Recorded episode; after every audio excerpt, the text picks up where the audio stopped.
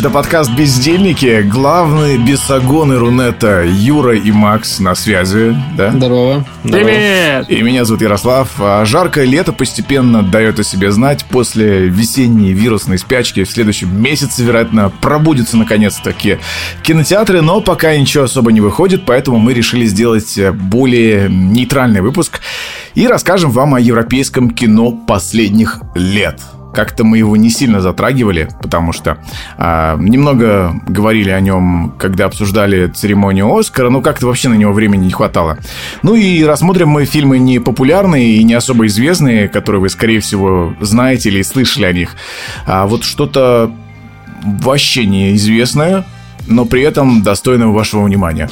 Ну, еще уделим также внимание некоторым последним новостям, если раньше лет, лента была просто переполнена событиями в духе типа этот фильм перенесли, другой фильм перенесли, то сейчас, ну, хоть сейчас началась какая-то движуха, и можно в какой-то веке что-нибудь да обсудить. А, например, вот э, главная новость последних недель, и она, кстати, до сих пор актуальна. Голливуд протестует против расизма и полицейского беспредела. И что это значит для киноиндустрии? Ну, как известно, там всякие беспорядки происходят в связи с тем, что черного э, человека полицейский на камеру, что очень важно, э, придушил ногой. Я, кстати, не видел запись. Вы видели? Нет, нет. Нет, я тоже не посмотрел. И вот э, это оказалось последней каплей. Плюс еще начались, ну, это все с учетом того, что всех заколебал Трамп. Ну ладно, не всех. Как минимум половина против него проголосовали точно.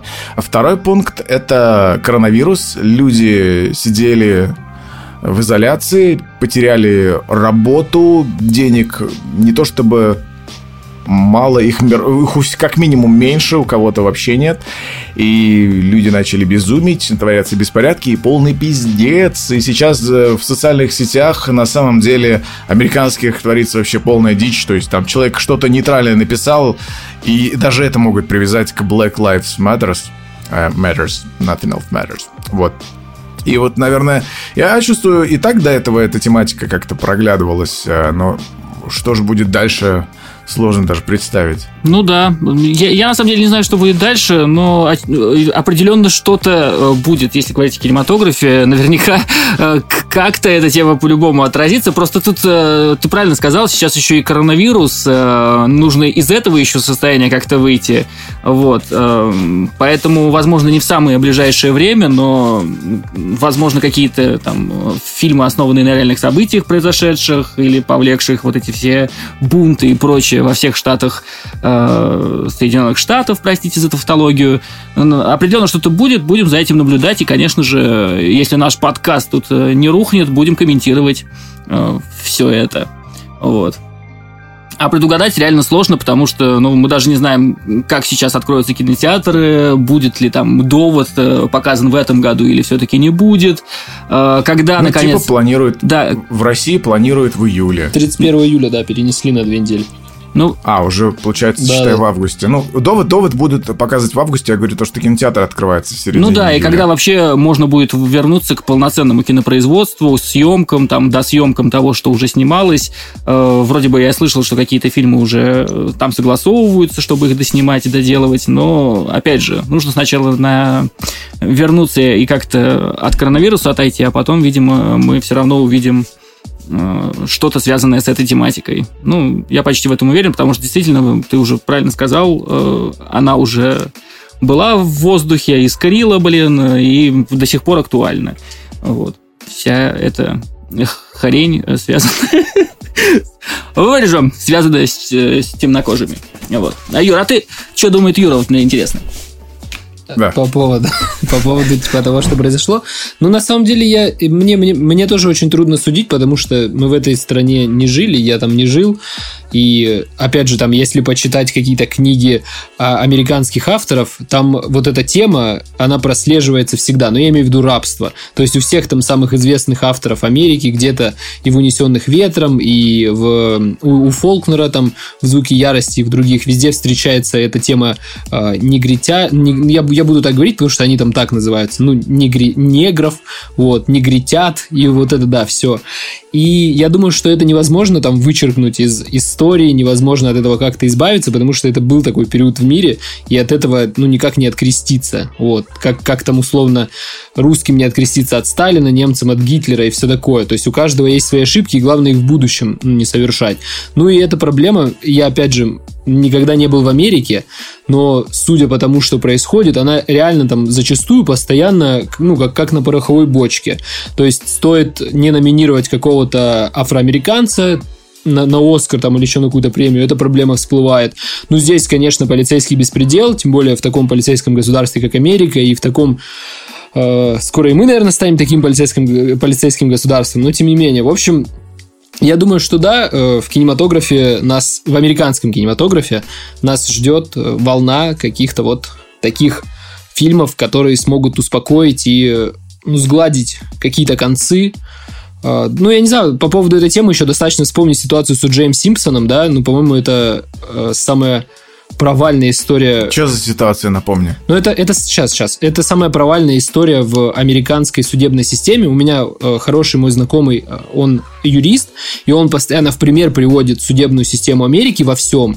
И вот достаточно вспомнить того же Уджея Симпсона, которого оправдали э, за убийство только потому, что он черный. И такая же ситуация, как вот с этим человеком, которого звали Флойд, э, царствие ему небесное, она примерно предшествовала событиям, которые произошли с Уджеем Симпсоном. То есть э, там тоже был какой-то полицейский беспредел или какие-то беспорядки, то есть где тоже пострадал темнокожий человек, и после этого э, там О'Джей совершает преступление, и на, и, на, и на всей этой волне э, его, то есть тот, ну, его такой же чернокожий адвокат, который борется за права темнокожих, он его оправдывает. Я ни в коем случае вообще не могу занимать ничью позицию. Я в любом случае на стороне равенства и э, всего такого, но, опять же, я не близок ко всей этой ситуации, потому что я никогда не жил в этой стране, и я не знаю уровень то есть вот этого кипения. Мне кажется, я чувствую сожаление в твоем голосе. Кстати, про О. Джей Симпсона можно посоветовать сериал «Американская история преступлений». Да, Первый да, сезон, да, она да, очень да. развернута и понятно, да, да, рассказывает историю. Джей Симпсона, известного американского футболиста, который, как бы, возможно, наверное, вероятно, совершил убийство, но э, не за, несмотря Макс, на ну... большое... Ну да, да, да, да, да, несмотря на большое количество улик в пользу О. О. Джея, э, его защиту выстрелили так, что как бы... Ну там, там там просто в какой-то момент перестали вообще уже обращать внимание на улики, и адвокаты, э, они просто давили тему, что в очередной раз наш черный парень пострадал. Ну, да, и понятное да, все дело, хотят на черных. Общ... Да. да, да, да, вот. ну, то есть, как-то так. Я не знаю, это все так не близко нам. Вот. Ну да, нам сложно понять. Э, видно, как э, русские очень скептически относятся к происходящему. Но, кстати, видно, что, понятно, в этом много политической подоплеки и большие деньги вливаются. Ладно. Ну, главное, Надеемся, чтобы что... это на другие страны, знаешь, не перекинулось. Главное, чтобы вот. это породило хорошие фильмы потом. Согласен. Для да. меня. Я эгоист. Лунный Я свет. хочу этого. Да, к слову об эгоистах и Давай, вообще людях, которые не сильно парятся о других, тоже важная новость этой недели. Э, Ефремов набухался и попал в аварию и убил человека. Бум! Дыщ! Тем временем в России. Ну, у нас чернуха какая-то. Просто. Это реалии, понимаешь, это реалии. Это самые обсуждаемые новости на кинопоиске, связанные с кино. Просто больше ничего не происходит, видимо. Да. Поэтому не, ну действительно, это вопиющее гадство и безответственность. И сказать на самом деле это больше нечего, несмотря на то, какой там не был талантливый человек, там великий, невеликий актер, это уже дело. А какие с ним есть хорошие фильмы, кстати, талантливые? Ну, я думаю, что-то из э, раннего. Я слышал, что говорят, ну, я не смотрел сам лично, вот про великанов фильм. Говорят, что он там молодой и очень хорошо играет. Шантажист есть фильм, где он тоже... Ну, когда я стану великаном, он называется. Да-да-да, да? ты про это? Да-да-да, когда я стану mm-hmm. американом. В «Шантажисте» он тоже молодой. Я застал фильмы только уже вот конца 90-х, нулевые и так далее. И в основном Ефремов играл второстепенные роли. Я сейчас вот даже так быстро и не вспомню фильм, где, где бы у него была главная. Вот. Ну, там вспоминается какие-нибудь 12 Михалкова, он там одного из героев играл, тоже неплохо. Да, он, он приз получил, да, за эту роль. Ну вот, да. Ой, я смотрел Generation P с его участием, все. Я зашел на кинопоиск. Я, я не могу так вспомнить просто. Ну да, как-то вот один из актеров, которых ты знаешь, но сложно вспомнить фильм, который ты с ним смотрел прям вот так. Но при этом он постоянно мелькает. У нас много таких персонажей на Руси. Ну, это типа крутой актер второго плана. Вот. Я бы так сказал, наверное. Но я не понимаю людей, которые за него вступаются только потому, что он актер, потому что, конечно, тяжело иногда отличить, э, ну, точнее, разделить э, творчество человека с его какой-то личной жизнью. Э, мы таких примеров знаем много, и с Вайнштейном, что это прекрасный продюсер, но это преступник. Да хотя бы с Майклом это Джексоном. Майкл Джексон, вот, да. Э, кто знает. Если бы Майкл Джексон не трогал бы пипки маленьких детей, может быть, песни были бы не такие хорошие. Но это не доказано. Нет, да истории-то много. Есть доказанные, доказанные частично или вообще не доказанные. Это, ну, опять же, Майкл Джексон, это, э, как его там, э, Вайнштейн, Кевин Спейси, не знаю, там, тот же Луи Си Кей, Вуди Аллен, у всех у них там есть что-то на личном фронте, что рушит им карьеру. Он просто спросил, могу ли я подрочить. Ну, ты ставишь Гитлер, Сталин, Луи Си Кей, ладно, Майкл Джексон. Ну, вот здесь, мне кажется, то же самое. И теперь, и теперь в этом списке Ефремов. Да. Независимо от того, да. что он хороший актер, он э, совершил совершенно безалаберный поступок. Э, и такое было не раз, насколько я знаю. Говорят, что у него там за один год э, больше 50 штрафов. Это получается, что, ну, если так 52 недели в году, каждую неделю он. Это заговор. получает штраф. Да. Ну, короче, неважно, кто ты. За или против власти. Если ты русский актер, ты бухаешь. У тебя нет выбора в этом плане. Вот и все. Ну ладно. Вот такие у нас... А можно я фильм посоветую? Давай. А вот фильм это, с Ефремовым? Да, то, нет, нет.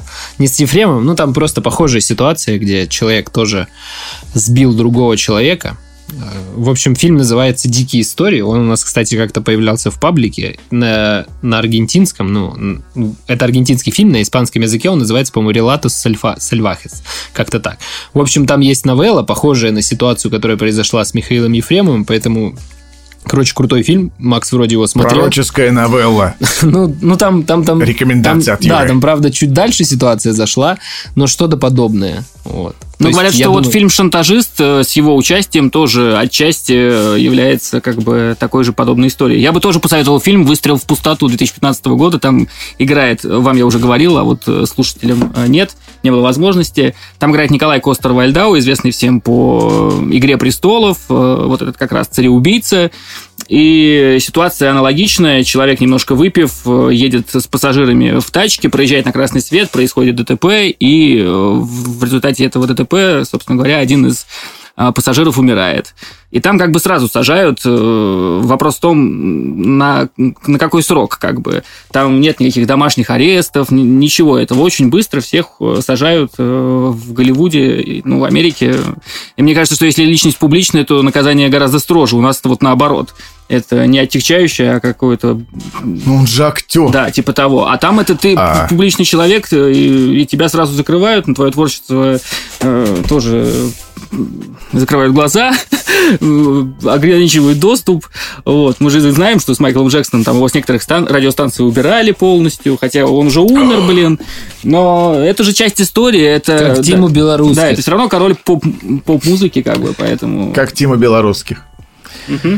А, да, ну я тоже могу вспомнить, например, э, э, завязку сериала Тюрьма Оз, там тоже как раз нам показывают историю Табайса Бичера, который с пьяну сбил ребенка, но потом его петушат в тюрьме.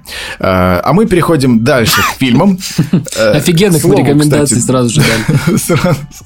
Ну, его петушат, там, это реалистичная история, это не побег из Там показывают так нормально его, этот, Джей Джей, как его зовут-то? Э, я все время забываю актера, который играл... Ди Кей Симмонс. Джи Кей Симмонс, он просто охренителен. Ладно, э, возвращаемся к петушне, вот это европейскому кино. Ну, я говорю к тому, что тут не стесняется вообще половых актов, и сиськи лишний раз не стесняется показать, и уральный секс, даже вот помню, был скандал, это же был европейский фильм, и Ларс фон Триер не стесняется там, да? Э, поэтому мы посчитали, что именно европейское кино достойно большего внимания, и наверняка там было немало хороших картин за последние три года, которые мы пропустили. И начнем мы с кинокартины под названием «Виновный». Это датский триллер для тех, кому нравится камерное кино. То есть, э, когда основное действие сконвертировано в таком помещении знаете, типа, ну, короче, в изоляции. И не так много актеров фигурирует на экране. Вот ближайшие примеры. Телефонная будка, погребенный заживо, 128, ой, 127 часов. И все это мы, кстати, обсуждали в отдельном выпуске про изоляцию. Так вот, в данном э, фильме мы полтора часа наблюдаем за одним человеком. Это бывший патрульный, который работает оператором службы спасения, принимает звонки. Почему бывший? Ну, на самом деле не так сложно догадаться. Во время службы что-то пошло не так, и его даже ждет суд. Ну, и мы об этом постепенно узнаем на протяжении просмотра самого фильма. Что интересно, за его последний день на службе оператора он, по идее... О, точнее, это его последний день на службе оператора, и он должен вернуться уже вот э, на следующий день в патруле. Ну, и поскольку работа у телефона ему явно непривычна, он сильно переживает и в некоторых случаях, скажем так, начинает выезжать за рамки полномочий. Э, особенно, когда вот э, особенно когда та или иная история его задевает. Так вот, ему звонит женщина, которую похитили, она не знает, где она, и чтобы не спалиться, она даже не может сказать, кто ее похитил, куда ей везет, и говорит она только да или нет по телефону. А у диспетчера есть только очень примерное расположение по GPS, он пытается зацепиться что-то и разгадать. Или даже не по GPS, я не знаю, как эти технологии работать, работают. И, в общем, он пытается разгадать всю эту историю с похищением, которая дальше раскрывается довольно-таки необычно, неоднозначно. Если вам интересно наблюдать за рожей на весь экран на протяжении всего фильма, вот, советую. Ну, просто есть люди, которые, знаете, посчитали кино такое безумно скучным. Я вот взглянул на пару рецензий, вот на середине некоторые говорят скучно. У меня такого ощущения не было. Поразительно, вот как раз для меня наоборот, экран может быть заполнен лютым экшеном, а я постоянно отвлекаюсь, и мне скучно, а вот тут мне вот прям реально глаз не оторвать. И не потому, что актер такой сасный, ну, что я, конечно, не исключаю. Просто я в этом мало что понимаю. Другое дело, если бы еще была э, девушка. Ну, другое дело. И, и так, кстати, еще дело в субтитрах, которые тоже нельзя пропускать. Э, так как фильм на хорватском, и хрен без них что поймешь. Хорватском. Нет. Или каком там? Датском, хорватском. Датском. Датском. датском. Да. Датском. Какая разница? Ты видишь разницу, блин? Между датским и шведским нет, а между датским и другими нормандскими, я, да. я смотрел сейчас несколько европейских фильмов, я вообще уже не понимал, что там. Ну, ладно, больше всех из них выделялся, наверное, эстонский. Ну, это да. Там да. они чуть ли не рыгали прям. Дальше вот было бы...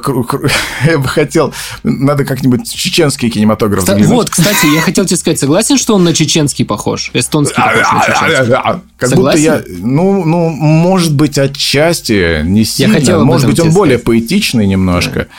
Ну, фиг знает. Вот как будто заглянул слегка в улицу Сюзам, есть такое историю про Коржика.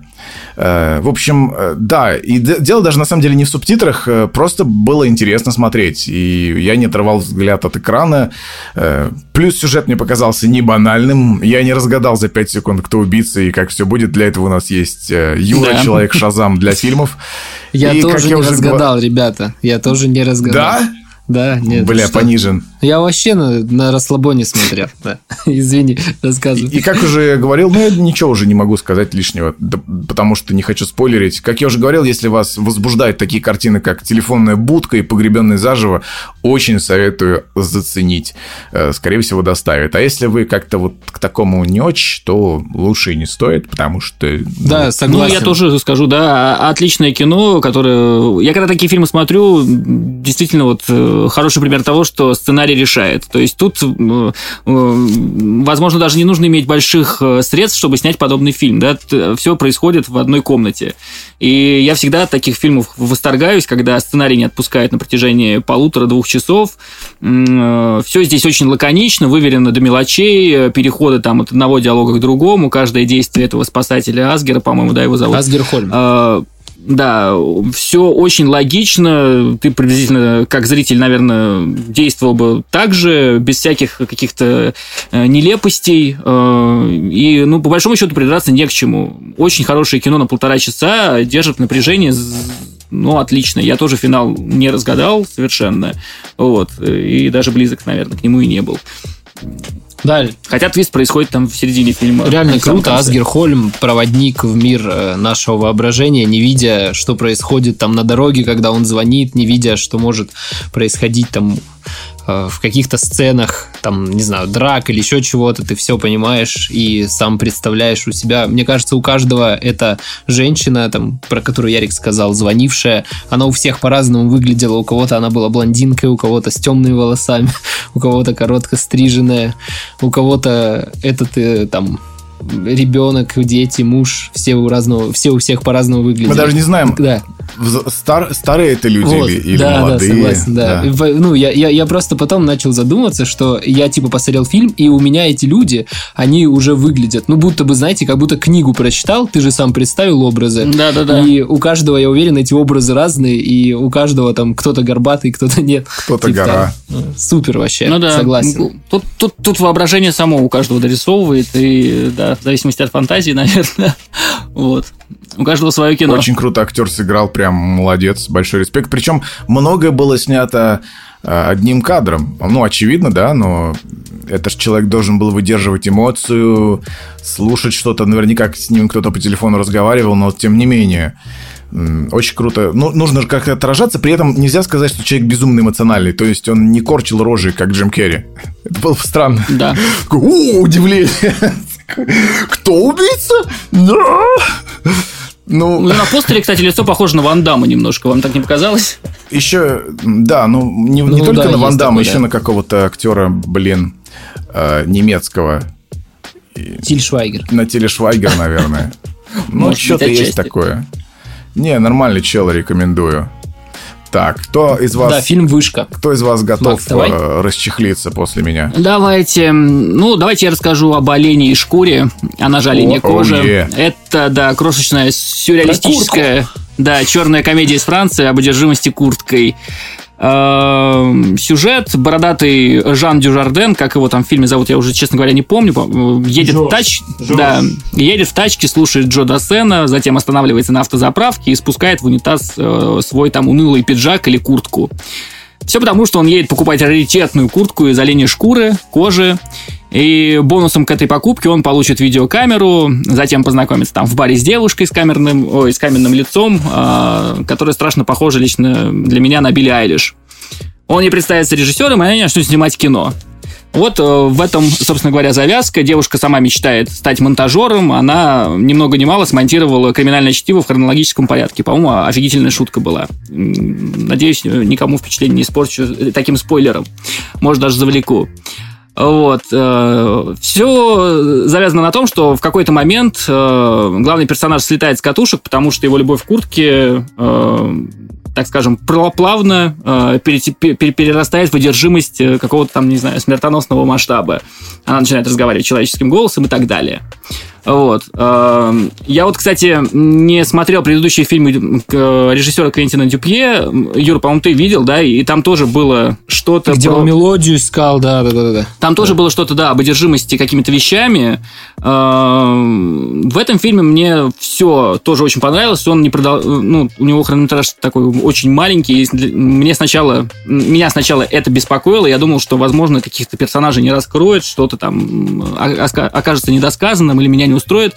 Но на самом деле 77 минут, это даже не 80 и не полтора часа, пролетают просто моментально. Э, режиссеру удачно удается, на мой взгляд, балансировать на грани там жанров. Это одновременно и дико смешная комедия там, о мужике средних лет, и в то же время это какой-то трэш-триллер такой категории Б с каким-то не, ну, вообще диким сюжетом и обилием э, там, кровавых каких-то карикатурных э, сцен насилия. Вот. Э, мне кажется, ну, я, мне кажется, я, это очевидно, фильм там иронично проходит по теме общества потребления, в том числе кинопроизводства. И то, что там Жорж снимает свой фильм на камеру, вот только что у него появилась камера, он первый раз нажал на кнопку рек, и он уже считает себя режиссером, мне кажется, что в какой-то степени это пародия на весь современный там, авторский кинематограф. Вот. Э, морали в фильме я, как мне кажется, немного, больше юмора. И вот за такой легкий коктейль я там с ним снял шляпу перед режиссером и готов посмотреть э, другие его картины, как только представится возможность. К тому же их вроде как тоже нахваливают. Фильм был на Канском кинофестивале в двухнедельнике режиссеров. Призов, призов, по-моему, никаких там он там не получил, но очень хорошая у него была пресса и э, зрительская любовь. Вот. От меня рекомендация. Согласен, фильм вообще пушка, просто очень классный. Я помню наши впечатления. Мы вообще, блин, так долго обсуждали, ржали с этого. А помните, мы еще до этого пришли не в тот день на этот фильм, и типа такие, блядь, мы пришли, блядь, мы пришли на фильм про куртку не в тот день, все, типа, не хочу идти, еще и 77 минут, и мы пришли, по-моему, в среду, а он в пятницу, что-то такое. Вот, и в итоге, блин, реально, фильм оправдал, а, а, оправдал все ожидания просто Ну, супер, это еще был такой единственный странный показ среди всех. Мы же пошли на спецпоказ с батей Антоном Долиным, да. и во-первых, э, состоялся показ в маленьком зале, что уже было ну, необычно. В маленьком душном зале, и аудитория была какая-то не самая адекватная. Обычно на такие показы ходят люди, очень уважающие чужое время, и не шумят, и не светят телефонами, а здесь как-то, ну, ну вот что-то начали пробуждаться граждане, особенно вот один чувак, который на 15 минут Опоздал, потому что брал кофе в Double B, а потом у себя в телефоне какие-то графики смотрел в WhatsApp. Ну, видимо, жена пришла на Долина посмотреть, а ему не повезло с женой или со вкусом в фильме. Но меня удивило в самом фильме то, что главный герой это такой взрослый ребенок. И ты думаешь, блин, а ведь реально такие люди есть, их полно. И как они вообще живут? Ведь, ну, как-то он дожил до своего возраста. Это уже взрослый мужик, у него жена, развелись. Как так получилось? В общем, интересно, любопытно. Не, да, фильм классный, есть над чем подумать, и в то же время и поугарать, и даже немножечко ужаснуться. В общем, э, я рекомендую, потому что среди моих знакомых как-то вот очень мало об этом фильме слышали. У него не было какой-то масштабной там рекламной кампании, в то же время он не нашумел ни из-за каких скандалов, э, прошел как-то тихонько, и мне кажется, это очень жалко, обидно, что люди упускают такую классную кинокартину. Вот, поэтому если вы нас слушаете, смотрите Да, черный кино. сюр для души. Однозначно. С обилием юмора. Да. э, Там разными отсылками к кинематографу, которые реально в конце еще тебя там и Ну, не будем о черном. И так много этого в последнее время. Расскажи о фильме каком-нибудь хорошем, Юра. Э, Давайте, да, тогда я расскажу про фильм «Воздушный шар». Вот. Ну, такая быстрая маленькая предыстория, если кто не знает, секунда истории, что после Второй мировой войны Германия была разделена на две части, ГДР с коммунистическим э, укладом, устройством, и на ФРГ с капиталистическим. И в какой-то момент люди утром проснулись, и им сказали, все, нельзя переходить, вы теперь здесь, вы там. И вот это самое разделение там могло условно разделить Блин, я вот, вот горжусь, то, что у нас Кубановед есть в подкасте. Да, да. Который, к тому же, и- еще и историю знает Германии. Вот.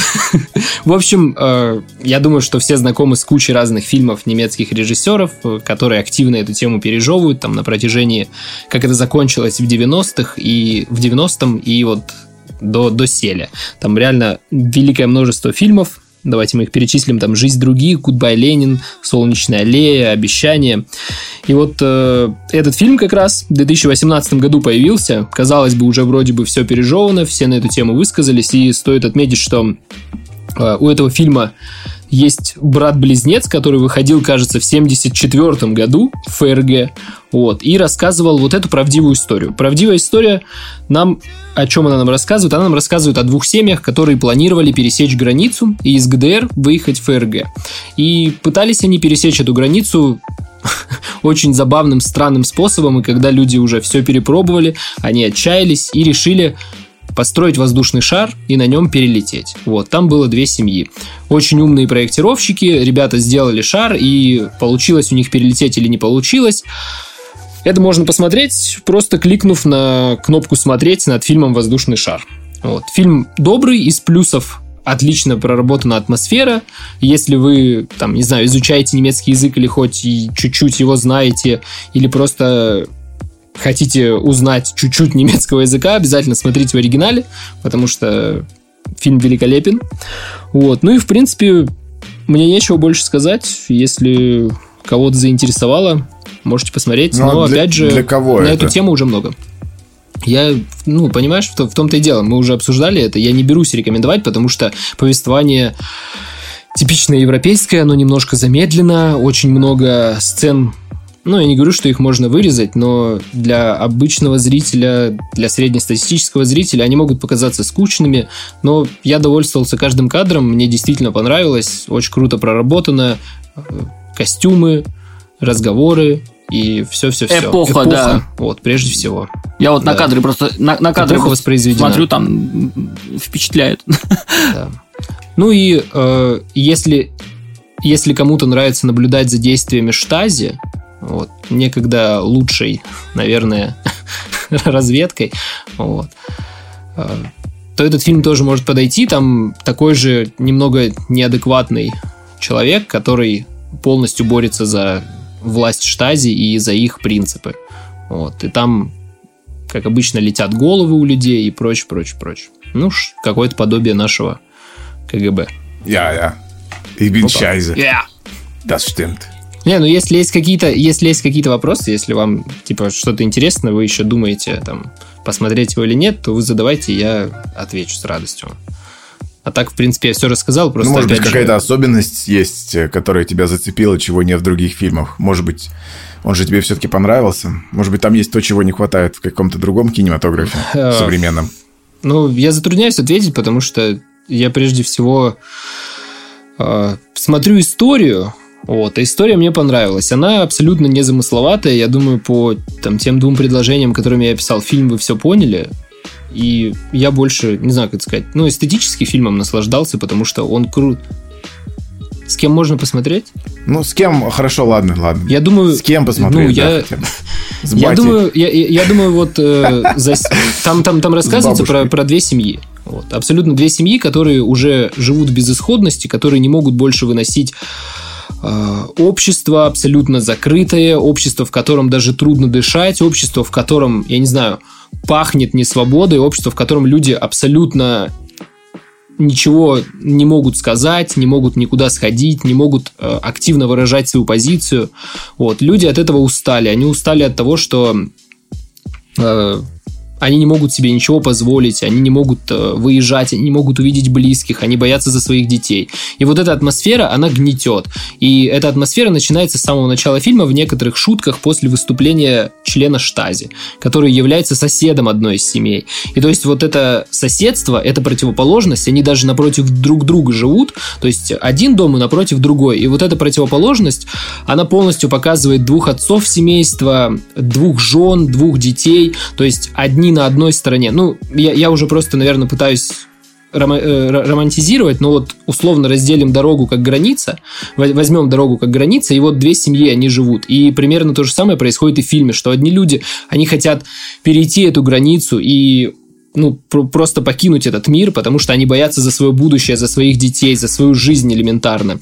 А на другой стороне вот живет человек, который этим обществом полностью доволен, он член штази, он ярый фанат, он там э, за, за, за вот эти взгляды и за вот эти движения. Если, ну, если у вас большая там дружная семья, то обязательно можно посмотреть в кругу семьи, можно насладиться этим фильмом, но, опять же, рекомендовать трудно, потому что это европейское кино, авторское, с немножко замедленным повествованием. Да. То есть любителям ёбы может быть скучно. Согласен. Жоп, да, жоп, жоп там нет. Да, скорее всего, от всех да. фильмов, которые мы сегодня рекомендуем, будет такое ощущение. То есть, если вы только популярные смотрите, наверное, и не зацепит. Ну ладно, окей. Да. И мы направляемся тогда, если все медленно, в Эстонию. О! Из всего нашего сегодняшнего списка это, пожалуй, самый странный фильм, и при этом он очень красиво снят. Называется он «Ноябрь» 2017 года. Черно-белая фэнтези-мелодрама с элементами хоррора. Хотя от слова хоррор я бы вообще от... Э, избавился, отказался бы, потому что, ну да, здесь творятся дикие вещи, которые иначе никак не объяснить. Ну и плюс оно очень мрачно снято, но со вкусом. Поэтому, наверное, вот слово хоррор иногда люди используют. Э, по сюжету мы отправляемся в бедное эстонское село конца 19 века. Ну, или почти в современную Россию 100 километров за МКАДом. Люди живут в бедности, нищете, им худо и тяжело. Причем настолько худо, что они продают душу сатане, который взамен им дает в помощь кратов. Что такое крат? Крат — это э, сделанный из подручных материалов э, существо, существо, одушевленное, и оно еще может даже разговаривать. И э, вот как фильм начинается? Нам показывают черно-белые вот эти пейзажи, деревенские, красиво поставлен свет, и потом мы видим, как связанные между собой три косы куда-то катятся. Сначала кажется, что это ее движет дуновение ветра, потом становится ясно, что это живое существо, и оно пришло за убежавшей коровой. Корова в ахуе, зритель тоже в ахуе. Это хрень, вот три косы связанные, вот круг, круг представьте такой, э, хватают корову, улетают вместе с ней и прилетают к хозяину. Ну, вообще все нормально. И ну, это важно объяснить сеттинг. И крата, так называемого, мог, может в этом мире сделать э, человека из чего угодно. Ну, например, во второй половине фильма один персонаж слепил снеговика, отдал душу дьяволу и оживил этого снеговика. Снеговик с ним начал разговаривать, и в процессе стало ясно, что он типа многое повидал. Ну, потому что, как известно, секретная информация, снег – это вода, прикиньте. И вот из- из-за этого круговорота существо видело тупо все, что, что только можно. И ему, короче, было еще рассказать. И там какие-то глубокие беседы начались. Ну да ладно, это вот сеттинг, чтобы вы понимали. То есть вот такой фэнтези. И сюжет строится на судьбе крестьянской девушки, у которой, понимаете ли, безответная любовь. Влюбилась она, что там, кто-то сыт. Ну, понятно. Влюбился.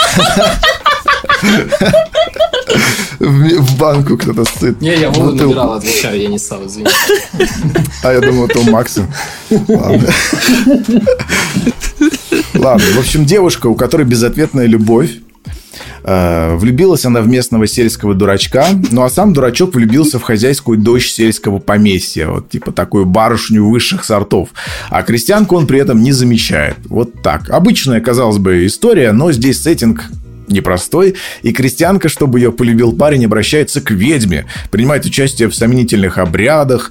Э, сам Емеля, хотя его зовут, зовут, зовут ну, блин, я буду называть Емеля, мне проще. Его зовут Ханс, но он чисто Емеля, блядь. Он устроился надсмотрщиком в поместье, чтобы глазеть на возлюбленную вот эту барышню высших сортов, а хозяйская дочь тем временем из-за полнолуния ходит во сне по ночам, и вот прям норовит сорваться с крыши, ее постоянно кто-то останавливает то батя, то еще кто. Ну и истории такие, как вы понимаете, заканчиваются не очень весело, хотя все очень дико, то, что я описываю. Сама история достаточно грустна, особенно во второй половине вот этой безответной любви. Она очень красиво снята. Первую половину фильма мне было вообще дурно. Я еле въезжал в логику происходящего. Возможно, это тот случай, когда надо было прочитать описание. Брать пивас. Перед просмотром, да, погоди, погоди, да. Надо было брать пивас. А вот как въехал, сразу стало нормально, и потом даже интересно. Снято очень красиво, вам достаточно вот загуглить кадры фильма «Ноябрь», чтобы оценить работу камеры, света, постановки. Тема сисек раскрывается где-то на середине фильма. Может, кстати, меня это и взбодрило. А вот кому советовать, я даже не знаю, потому что... Ну, не знаю, может быть, если вам хочется мрачного, чего-то такого языческого, необычного, но это при этом не должен быть хоррор, пожалуйста, вот можете заценить. Э, что-то очень прям эстетическое. Если мое описание вас заинтересовало и кадры фильма вас привлекли, можете рискнуть, вероятно, понравится конечно. Но фильм чудаковатый. Я думаю, в кино было бы его смешнее смотреть, даже вот с каких-то моментов угорнуть. Э, так что под пивас. Под пивас года пока что. Ну, кроме Дау, конечно. Слушай, ну то, что ты рассказал, это какая-то э, дикая херь, по-моему. я, я, я вот пытаюсь придумать э, какой-то ближайший аналог к фильму, и даже зашел на кинопоиск, и нет Пункт похожих, и нет, и нет похожих нет. фильмов. Слышите? Ну, там, ну, этот фильм выходит за грани фантазии в какой-то мере, и я думаю, в этом и есть фишка. Он, кстати, по-моему, по какой-то повести, то есть он не просто выдуман. Mm. Так вот, по сценарию. Он по какому-то чтиву. Я не, не хочу ошибаться, потому что я не гуглил. Вот, пожалуйста. Но я прям даже вам советовать резко не буду потому что это очень прям вообще, если хочется чего-то необычного, а это настроение бывает далеко не всегда. Обычно там ты только уложил лялю, ложишься такой, хочу расслабиться, а там, блядь, коса какая-то, корова, чего? Девушка раздевается в лес, что-то обмазывается чем-то и потом кувыркается в земле, какая-то бабуля, чего? Блядь, ладно, крестьяне. Фу, ты и так их видишь каждый день в метро. Может быть, сейчас не так часто. Ну ладно. Да, Ефремов также думал. Погнали дальше. А, давайте тогда я. У меня «По ту сторону надежды» фильм 2017 года режиссера Аки Каурисмяки. Для кого-то это странное словосочетание, а для кого-то это, наверное, один из ведущих европейских режиссеров и уж точно один из самых известных, а если не самый, э, финский режиссер. У него полно наград э, на европейской арене, на Берлинале и в том числе в Каннах. К сожалению, те фильмы, которые эти награды все завоевывали, я их не видел, но ознакомившись с этой картиной, мне даже захотелось познакомиться и с остальным творчеством режиссера. Вот. Э, фильм был представлен в Берлинале, получил приз за лучшую режиссуру, правда, Аки Фин, и он был настолько пьян, что не смог выйти за э, своей наградой. Вот. Картина рассказывает... Нет, это правда, это я не шучу. Вот. Э, картина... А, вообще, насколько мне известно, этот фильм был там чуть ли не фаворитом всех, и все надеялись, что он возьмет главный приз, и когда картина не победила, э, а как бы приз получил только Аки за лучшую режиссуру, все были дико расстроены и разочарованы насколько я слышал и э, знаю.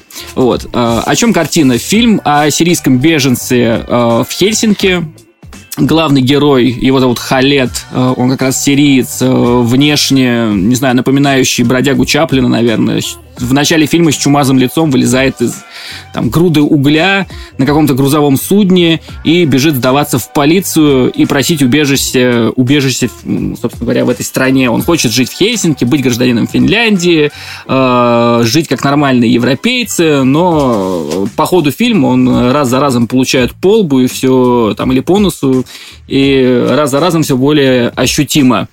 Вот. Его злоключением как бы и посвящен фильм. Есть в этом фильме еще другой персонаж, Вальдемар. Он пожилой финский джентльмен, э, ну, так вот он выглядит, который внезапно э, решает закончить торговлю рубашками, уходит от э, ворчливой жен, жены, забирает все приданное и начинает заниматься ресторанным бизнесом. Он покупает какой-то обшарпанный, по-моему, бар э, с э, идущими в придачу тремя не слишком компетентными сотрудниками и пытается из него сделать вроде бы японский ресторан. Хотя ни разу не пробовал, по-моему, там суши, вообще не знает, что это такое, никакого опыта у него нет, э, но он пытается. Собственно говоря, в этом ресторане судьба исходит этих двух персонажей, персонажей, которые оба там фактически потеряли надежду на не знаю, там, на то, чтобы свои цели выполнить, на какой-то там, не знаю, хэппи-энд, условно говоря, э, и так далее. Вот. Э, для меня это первый фильм Аки Курисмяки. Э, мне кажется, вообще отличная картина, европейская, ну, в лучшем смысле. То есть, мне кажется, ее может посмотреть абсолютно любой человек. Любит он Голливуд, не любит, любит наше кино или какие-то комедии. Это такой, как бы, крауд-плизер, любимчик публики. Э, что как бы и фестиваль показал, и там хорошие оценки на том же кинопоиске MDB. Здесь отличная рок-н-ролльная музыка, э, трогательная бездомная собачка. Картина пронизана оптимизмом и, не знаю, там, верой во что-то лучшее. Вот. При этом выглядит старомодно, там, и с точки зрения цветокоррекции, и, опять же, той же рок-н-ролльной музыки, и костюмов, и всего остального вот этого вот антуража, или как там, э, всего вот этого. Вот. Э, забавно наблюдать, как там некоторые персонажи, вот, например, этот э, старый Вальдемар, чувствует, как застрял в прошлом веке и пытается каким-то образом уловить ритм современной жизни, и как у него это не всегда получается, и что смешного из этого выходит. Вот. Ну и, понятное дело, там какие-то еще социальные темы поднимаются. Лучше просто посмотреть фильм, а не, наверное, слушать, э, как я тут буду про все эти социальные темы рассказывать. Вот. Э, от меня тоже рекомендация. Очень легкий фильм. Я не помню, какой там хронометраж абсолютно. Но и с точки зрения теплой картинки, и вообще он какой-то такой добрый, хороший э, фильм, что вот я его посмотрел один раз три года назад, и вот как-то он у меня запомнился э, среди там большого количества того, что я вообще видел. Вот. А, у меня как бы на этом все. Вы вроде тоже этот фильм посмотрели, да? Да. У меня первая ассоциация была, когда я начал смотреть, очень похоже по стилю, как будто вот это снимал Джим Джармуш в начале 90-х. Ну или даже там в середине 90-х. А, и по духу напомнила того же Джармуша «Таинственный поезд». Поэтому, ну, самая очевидная рекомендация, если вам творчество Джима Джармуша нравится, вам понравится этот фильм. такой Джармуша-заменитель современный. Причем он реально чувствуется и воспринимается как картина вот старых времен. Ее могли спокойно снять и 20, и 30 лет назад. Изи, изи. Но это не значит, что она типа такая э, заумная. Не, она классная, и вот с Жармушем у меня тоже возникла ассоциация, когда я недавно смотрел «Ночь на земле», в одной из новелл этого фильма там показывали как раз Финляндию, и uh-huh. я как раз смотрел, как раз этот фильм и вспомнил. Вот, так что, да, сравнение с Жармушем тут не случайно. Вот у нас с Ярославом мы как бы не сговаривались на два разных, но тем не менее от одного автора фильма э, у нас э, ассоциация э, как бы появилась, родилась. Юра, а ты посмотрел, тебе как? Да, мне понравилось. Ну, я даже, когда досмотрел, решил так немножко там три строчки о фильме написать, вдруг я буду про него рассказывать. А, ну, я тут записал э, то, что я написал. По-хорошему, поверхностная драма с элементами комедии, некий реверанс в сторону людской доброты, который нам всем порой так не хватает в общении в отношении с окружающими. Мне очень понравилось то, что там говорят про нас и про доброту. Вот, и классную тему поднимают вот этого великого переселения народов. Да, мне тоже очень понравился. Любимый момент, когда они открывали суши-бар. Ты про это уже говорил. Было про... Да-да-да, это, я это, тоже это запомнил. Это, это, это было, вообще. правда, смешно, особенно когда они уже потом под конец начали делать роллы из другой рыбы, не из лосось. Да, отличный фильм, добрый. Да. Главного героя зовут Халет, и ему дико везет. Он один раз там даже представился как Халет Хасейн, э, прям как писатель Халет Хасейни, э, в свое время написавший хорошую книжку «Бегущий за ветром». Опа. А, и вот Халеду дико везет. Дико везет на протяжении всего фильма, и ну, это как-то вселяет тебе надежду на то, что бывают хорошие люди, хотя бы в фильмах. А вот этот э, Вальдемар, товарищ, он э, как раз вот интересно то, что у него все есть, он уже взрослый, состоявшийся, он расстался со своей женщиной, у него есть деньги, он легко ими манипулирует, он легко может, ба, пошел в покер, сыграл, выиграл до хера денег, но при этом у него никого нету.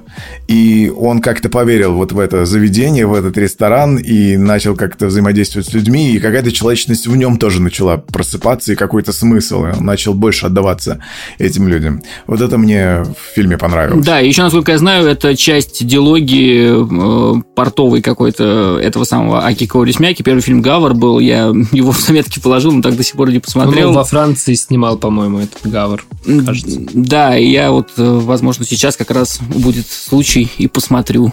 Вот. Так, ну что, мы поговорили, получается, про Эстонию, теперь поговорили про Финляндию, и пришло время поговорить про Румынию.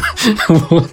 У нас, да, вообще нормальный список подбирается. На самом деле из всех Киркоров, фильмов... что ли? А, а он же болгарин. Неважно. А, из тех фильмов, про которые ну, я сегодня буду рассказывать, «Свистуны» мне понравились меньше всего. Мы должны были идти на свистуны. Да ладно. Ну да, мы... Ну, я, я сейчас объясню, почему понравились меньше всего. Мы должны были идти на свистуны с Максом, но в итоге... Э, я обосрался. Да, на премьеру отца я пошел без, без друга, выстоял громадную очередь. Какая-то бабушка меня толкнула, мне уже было не очень хорошо. И в итоге фильм мне как-то и в конце не очень зашел. Сейчас расскажу почему. В общем, фильм рассказывает про коррумпированного полицейского. Казалось бы, обычная история и для России, и для Румынии, как оказалось. Вот. Этот коррумпированный полицейский влюбляется в такую роковую красавицу. Если вы зайдете на кинопоиск, увидите эту актрису, она называется, э, ее зовут Катринель Марлон. Вот, играет она Гильду. Да, да, да, надо. Да, себя. достаточно открыть фотографии только на кинопоиске, чтобы понять, что Гильда просто великолепна. Гильда очень сексуальная женщина, и уж тем более в фильме в нее любой влюбится. Играет она роковую женщину и э, выступает неким двигателем сюжета и неким двигателем самого Кристи, которого играет Влад Иванов. Yeah. Вот, история расскажет... Русский, что ли? Да.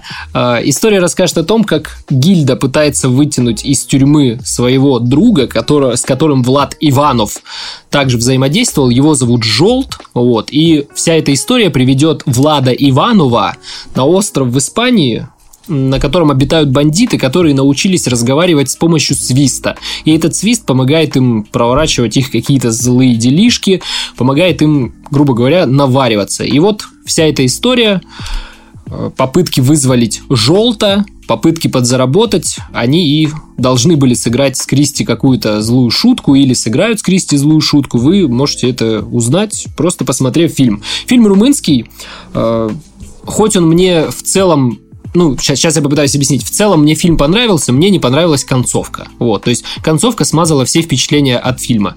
Э, мне, мне понравились отсылки, мне понравилась э, кровожадность этого фильма, по-хорошему кровожадность. Там есть сцены всевозможных убийств, сцены секса Максиму могут понравиться. Я думаю, сцена секса я только пришел, там Максиму вначале сразу показывают сказал. неплохие сиськи. Да, да там, там показывают, да, там, там показывают великолепные, да, там показывают великолепную Она такая- грудь, вот. Такой, так, здравствуйте. Она такая, давай ебаться. И все. Типа того, вот Бля. примерно так и есть. Так не бывает.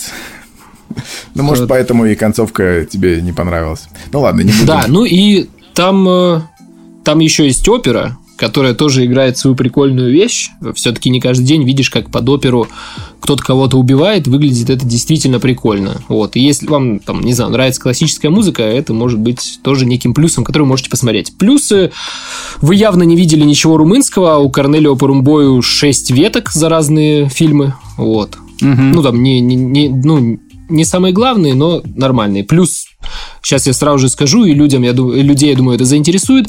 Румыны отправляли этот фильм на Оскар. Вот, это, по сути, был лучшим румынским фильмом. Ну и Корнелио Порумбой очень известный режиссер в Европе. Фильм криминальный, э, плюс это комедия, и второй жанр, наверное, криминал. И прекрасная постельная, постельная сцена. Да, мы уже говорили про это. Вот. Да. Но я просто на этом акцентирую внимание, потому что там действительно женщина просто Да, он, шикарная. э, он, он, он, был в, он был на Каннском кинофестивале, его там показывали, его, его очень долго рекомендовал э, Антон Долин. Ну и, наверное, я могу провести какую-то аналогию с фильмами Квентина Тарантино. Это, конечно, слишком большой реверанс в сторону Корнелио Порумбоя, но тем не менее, что-то в такого в этом фильме есть. Вот. М, Я бы ощутил, я бы сказал, наверное, Ну и Гая Ричи от Гая тоже. Ричи больше, потому что, ну, именно динамика происходящего.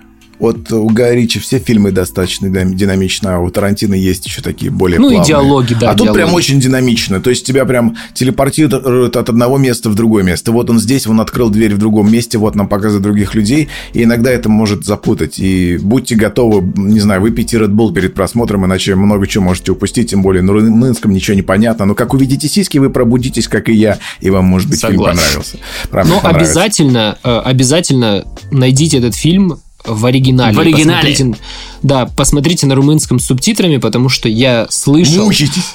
Ну, просто я слышал, как, как у нас адаптировали. Это, ну, это правда ужасно. И наши слушатели тоже слышали, Юр. Ты об этом говорил, э, ты говоришь да. через подкаст. Говорю через подкаст, мы об этом говорили, блин, я не знаю, выпусков 13 назад. Вряд В ли. общем так, я понял, Юре не понравилась концовка, потому что она не по Фарго снята э, и не по Коэновски. нет, ну, вот. нет, нет. Я думаю, надо просто выделять те фильмы, которые лучше смотреть с озвучкой. Вот я один посоветовал, это как раз мультик, э, о котором шла речь. Да, Midnight Gospel. Да. Вот, э, только в таких случаях, наверное, выделять именно, когда стоит. Макс. Так, наверное, и так понятно. Я хотел больше видеть про свистунов, именно вот э, свистящие фигни э, в фильме. Как-то хотел, чтобы больше они пользовались, пользовались этим языком, потому что мужик его э, долго изучал, там, засовывал пальцы в рот, фу. Ну да, привлекающий Ну фактор, которого мало. в итоге было мало. Я с тобой здесь согласен. Да, потому что я думал, ну вау, я думал, на этом будет построена концепция всего фильма, а тут как-то, ну, что-то как-то между делом они за это зацепились. Ярика, Макс, Вот, а вам понравилась деле концовка? достойно. Ну вот, мне просто интересно. Концовка вам понравилась? Ну, типа, у вас не было ощущения, что ну, вас как будто бы обманули и так А, не... Нет? Ты так, э, э, так это... Даже не матом говоришь, не наебали. Не, я могу сказать от себя то, что э, мне не было отвращения, мне даже понравилось, что она такая позитивная и красивая, но, естественно, нереалистичная. Ну, то есть, так не бывает в жизни. Ну, может быть, поэтому мы фильмы и смотрим. Ну, Может быть, поэт- Вот. нет, может быть, мы просто еще привыкли к Голливуду, возможно, и уже, э, как Юра, там, читаем концовки с самого начала, а здесь как бы совсем не так, и, может быть, румыны по-другому Да в всё видят, смысле, как- я не про это говорю. Я, я, я не это пытаюсь объяснить. Ну, смотри, короче, чтобы у человека в конце было чувство завершенности, хороший человек, если он в самом начале был хороший, должен получить что-то хорошее, а плохой человек должен получить по заслугам. Я просто только про это говорю. Разве нет? Ну, ты говоришь, как, как будто это э, в детективе обязательно в конце должны узнать, кто убийца. Иначе. Да при тут это... Да при чем тут это? Я не пойму, в детективе не обязательно узнавать, кто убийца. Это может быть, я не помню, как это называется. Я, я вот так скажу. Я когда посмотрел, э, тоже немножечко э, с концовки, ну, не скажу, что приуныл, она меня, как и Ярослава, не разочаровала абсолютно.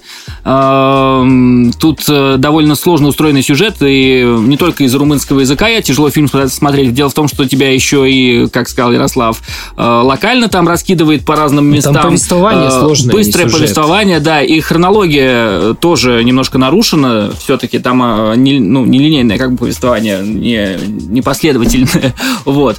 И э, я в конце э, даже на все вопросы смог сам себе ответить, э, не во всех закорючках разобрался, но что очень важно, у меня есть желание пересмотреть этот фильм.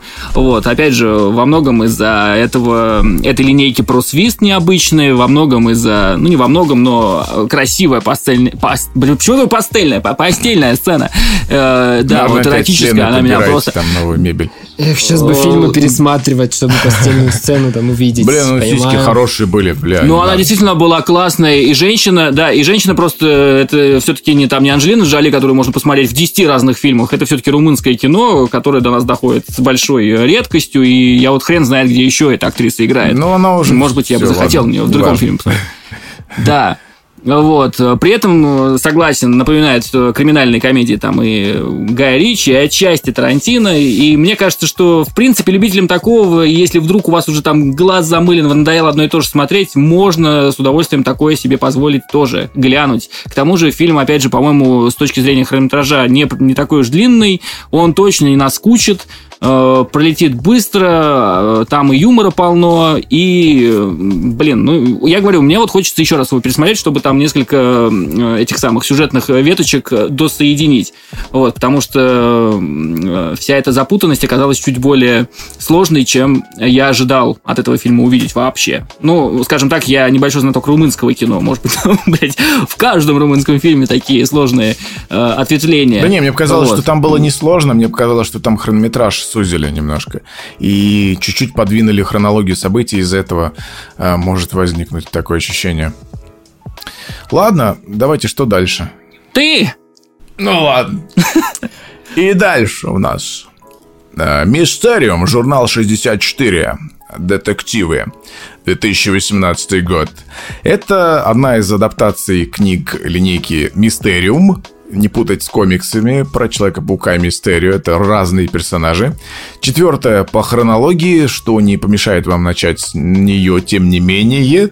Ну, хотя там каждый фильм раска... там каждый фильм рассказывает о новом деле, поэтому в плане ведения расследования вы ничего не пропустите. Это как такой сериал, разделенный на несколько фильмов. Ну, разве что вы можете упустить какие-то тонкости взаимоотношений местных главных героев-детективов, но они, ну, немножко шаблонные эти персонажи. Это даже в какой-то мере помогает. Ну, потому что это вот такой коп, это вот такой коп. Этого вы видели вот в таком фильме и в таком. И вы сразу так чик в голове так что-то щелкнуло, вы поняли, ага, так, и двигаемся дальше.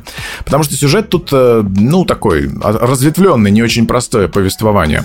Э, детектив и весьма добротный, который, конечно же, не хочется сильно спойлерить. Я вот поэтому вкратце расскажу про три ветки повествования, которые я вот разглядел для себя.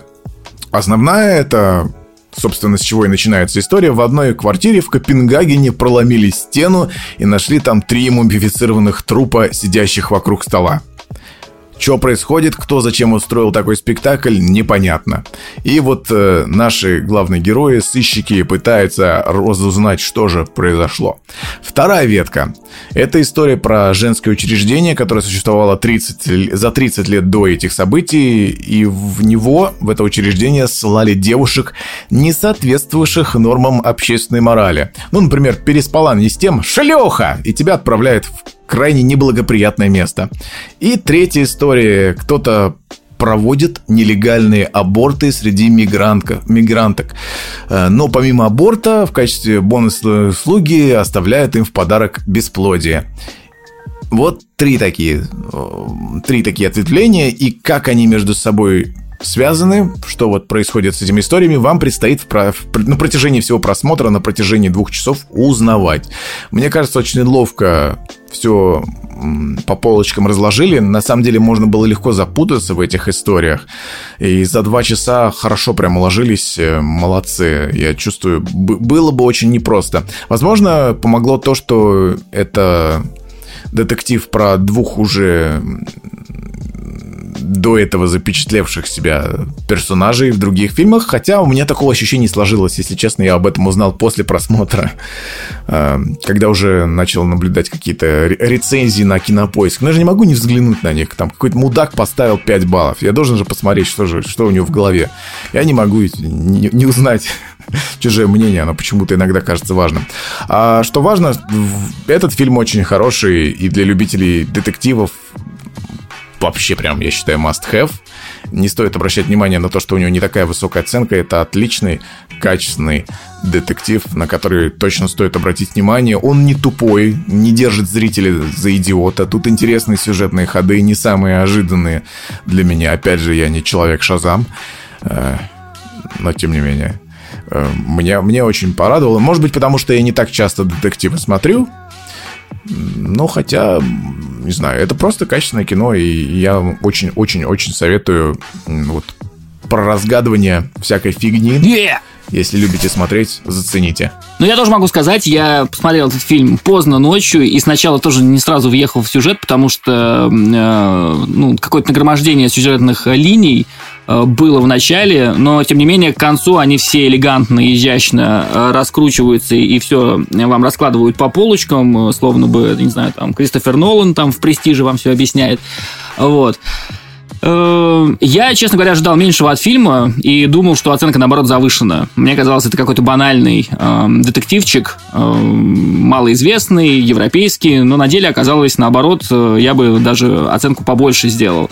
Э, немножко раздражает название. У нас опять локализаторы зачем-то выдвигают на первый э, план Мистериум, журнал 64. Мне кажется, вот в данном случае э, название довольно отталкивающее, но если только не для фанатов, собственно говоря, первоисточника, которые в курсе вообще, что происходит. Вот. Но, тем не менее, несмотря на, ужас, на ужасное название, фильм прекрасен. Мне он очень понравился. Я тоже не, не прочитал конец. Или, так скажем, если я его и начал догонять, то только уже в самом ближе уже к концу вообще всего фильма, вот, за несколько секунд, там, до того, как мне об этом сказали, сказал режиссер. Вот. Э, ну, у меня чисто положительная рекомендация, и добавить нечего. Это реально хороший э, этот самый... Э, как это образец жанра, или как там это правильно сказать-то. Вот, то есть в своем жанре отличная картина можно смотреть, э, независимо от того, что это вовсе не Голливуд. Э, там атмосфера соответствующая, э, голову поломать всем придется, нужно будет смотреть внимательно.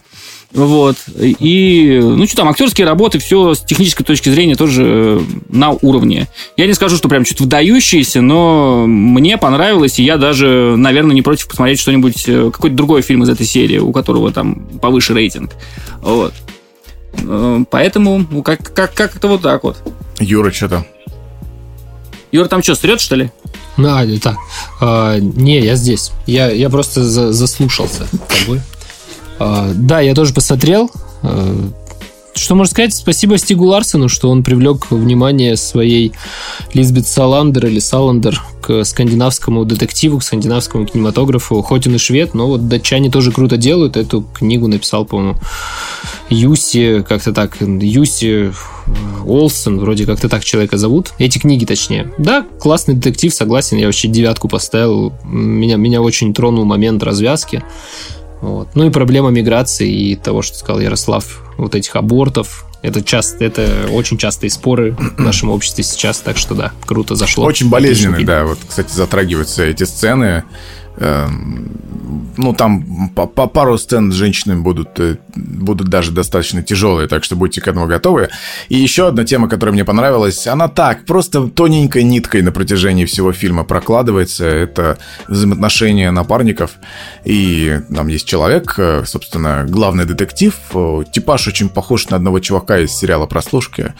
Блин, вот там был один детектив. В первом сезоне он больше всего мелькал. Я не могу вспомнить его имя, фамилию пустая башка. Но, тем не менее, вот он типа такой весь из себя закрытый, безэмоциональный и не проявляет никаких даже хороших чувств э, к, к своему э, напарнику носатому.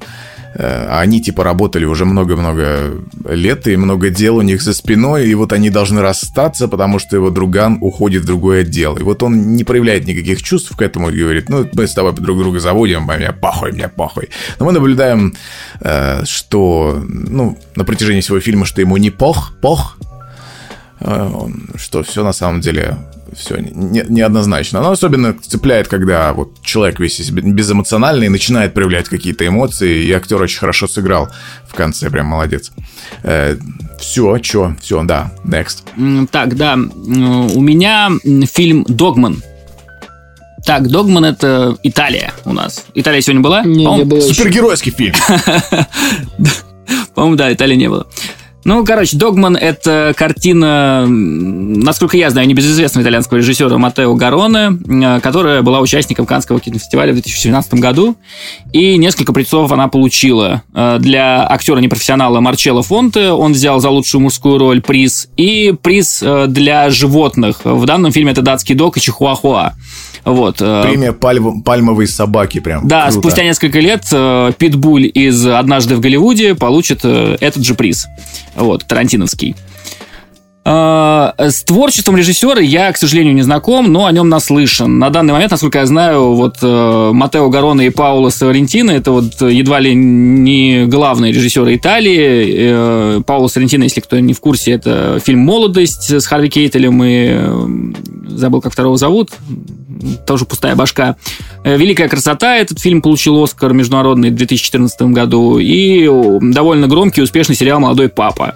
А Матео Гароне э, Оскара, конечно, не возымел, но в Каннах э, дважды с двумя фильмами получал гран-при. Э, с Гаморой в 2008 и с реальностью в 2012. Вот. Ну и, насколько я помню, понимаю, основное различие между этими двумя режиссерами, а их часто сравнивают, то, что Матео Гароне снимает э, кино об Италии такой криминальный, нижний, а Сарентино разговаривает о светской такой жизни и светской Италии. Вот. Фильм о чем? Кстати, у Матео Гарона недавно выходил фильм «Пиноккио». Вот. Но, насколько я знаю, mm. по нему, от него отталкиваться не стоит. Роберто Бенини. Да, потому что он там чисто экспериментирует. Э, на самом деле он прославился за другие э, такие итальянские бандитские э, тяжелые криминальные социальной повесткой фильмы. Вот. Данный фильм рассказывает нам о маленьком человеке, в прямом и переносном смысле Марчелло, который моет и стрижет собак в своем там маленьком салоне, э, который называется Догман. Расположен этот салон в каком-то, не знаю, постапокалиптическом э, приморском городке, ну, на мой взгляд. Это, вот по-моему, вот. Калабрия. А, Калабрия вся так в Италии должна ну, быть. Это самый опасный район, мафиозный. Ну, возможно.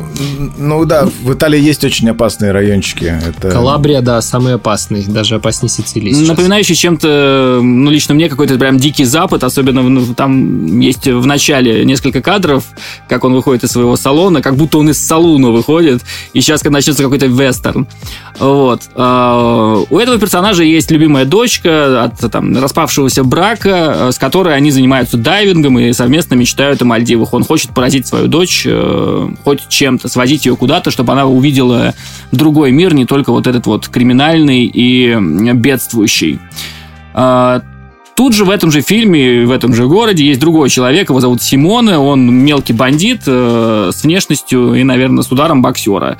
Вот. Он терроризирует всех в этом городе, и никто этой э, громиле отпор дать не может. Они как бы друзья, как бы потому, что Марчелло всегда очень удобен для этого Симона, он то ему там, э, не знаю, какие-то да, мелкие... кокаин ему дает. Да, противозаконные услуги, а, а, а, а, это самое, обеспечивает то кокаин подгонит, то там на стреме постоянно стоит, пока происходит кража, то вообще э, рискнет там своей свободой ради якобы друга. Вот. Насколько мне известно, в основе лежит э, реальная история конца 80-х о ссоре бывшего боксера с собачьим парикмахером. А, но, наверное, лучше не гуглить эту историю до просмотра фильма, чтобы себе не заспойлерить конец.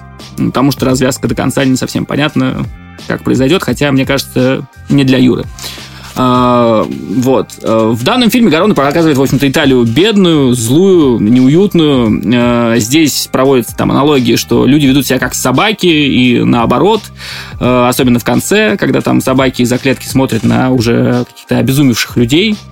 Вот. Э, ну и, не знаю, кино напоминает нам о том, что и как бы пружинку можно давить до поры до времени, а потом она с той же силой тебе обратно отскочит.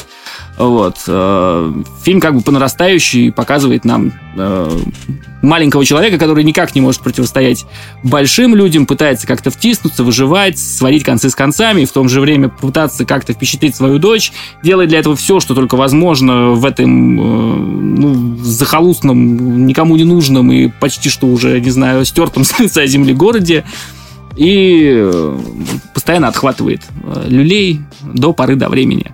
Вот. И об этом этот фильм, мне кажется. А, вы его тоже ведь посмотрели? Не, я посмотрел. Лютая Достоевщина, конечно же.